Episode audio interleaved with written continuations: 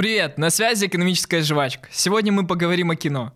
Какой ваш любимый фильм детства? Может, «Звездные войны» или «Мстители», «Пираты Карибского моря» или «История игрушек»?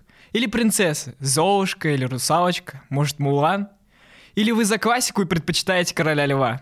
Ну ладно, хорошо, спойлер. Все эти знаменитые фильмы были выпущены одной медиакомпанией.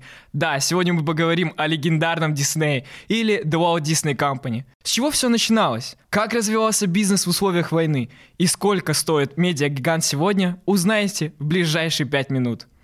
Итак, эта история начиналась в 1923 году. Братья Рой и Уолт Дисней переезжают в Лос-Анджелес, чтобы основать свою анимационную студию. Дела поначалу идут неважно, они работают в гараже своего дяди, почти ничего не зарабатывая.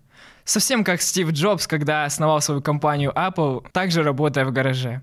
Чтобы заработать известность, первые фильмы отдавали в прокат практически даром. И это сработало. В 1928 году появился легендарный Микки Маус, который принес Диснею мировую славу. И, кстати, именно студии Disney был создан первый коммерческий фильм по трехцветной технологии. Да, тогда это было новизной. В 30-х годах The Walt Disney Company начала масштабироваться, увеличился штат сотрудников, появились новые герои, такие как Дональд Дак, Плута, Гуфи. А в 1937 году Дисней выпускает первый полнометражный анимационный фильм «Белоснежка». Это был невероятно дорогой проект. Он обошелся Диснею в 2 миллиона долларов – а по нынешнему курсу около 38 миллионов.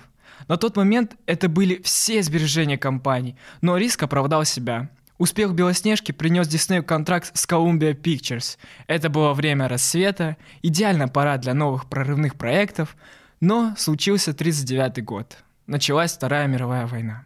Рабочих призывали на фронт, средств на производство не хватало, людям было не до фильмов.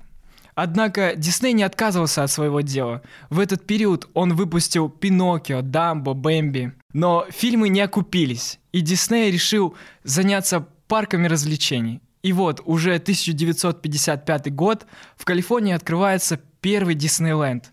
Вы когда-нибудь были в Диснейленде?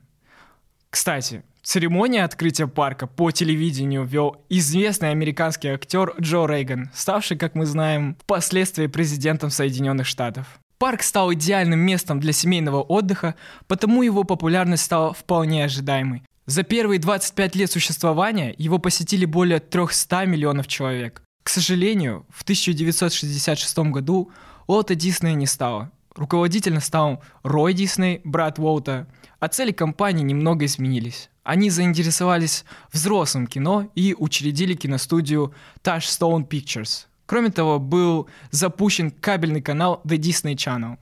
Сегодня Disney — это конгломерат, включающий в себя 11 парков развлечений, 2 аквапарка и 8 сетей телевидения. А рыночная капитализация компаний на 2022 год составляла порядка 253 миллиардов долларов. Однако большую часть прибыли по-прежнему приносит медиасеть. А как мы знаем, рынок ТВ сейчас переживает кризис. С 2012 года прибыль Диснея от ТВ стремительно падает. В такой ситуации нужно было действовать решительно. Главные конкуренты – крупные стриминговые сервисы. Сейчас кажется очевидным, что будущее развлечений будет в потоке. Но Netflix с ее 200 миллионами подписчиков пока лидирует в гонке – Однако Disney отказывается сдавать рынок без боя. Поэтому компания пошла в банк и выкупила крупную стриминговую платформу Hulu, а также начала развитие собственной Disney+. Обычно пользователи приходят на стриминг за уникальным, доступным только на этом сервисе контентом. Поэтому Disney требуется разнообразие доступных материалов. Работу в этом направлении компания начала давно, еще в 2006 году Disney купила своего главного конкурента, пионера цифровых технологий и мультипликации Pixar за 7,5 миллиардов долларов. Так началась глобальная стратегия Диснея по поглощениям и покупкам новых активов. Позже Walt Disney Company выкупила студию Джорджа Лукаса Lucasfilm, легендарное издательство комиксов Marvel и компании 20 век Fox. А совсем недавно появились слухи о скором приобретении такого гиганта, как Warner Bros. Да, Disney выходит в сегмент стриминговых сервисов, и это во многом вынужденный ход, которому компания готовилась долгие годы, выкупая крупные студии. Disney предстоит новый, сложный этап покорение онлайна, развитие новых платформ, плюс параллельное создание уникального контента. Сейчас Walt Disney Company – крупнейшая в мире компания в сфере развлечений и медиа. И она завершила свой первый квартал 2022 года с рекордной выручкой и чистой прибылью свыше 1 миллиарда долларов. Во многом благодаря успеху стриминга. Это говорит о том, что Disney, будучи в очередной раз первооткрывателями, снова справляются с поставленными задачами. На этом все. С вами была экономическая жвачка. Спасибо, что дослушали нас до конца. Пока-пока.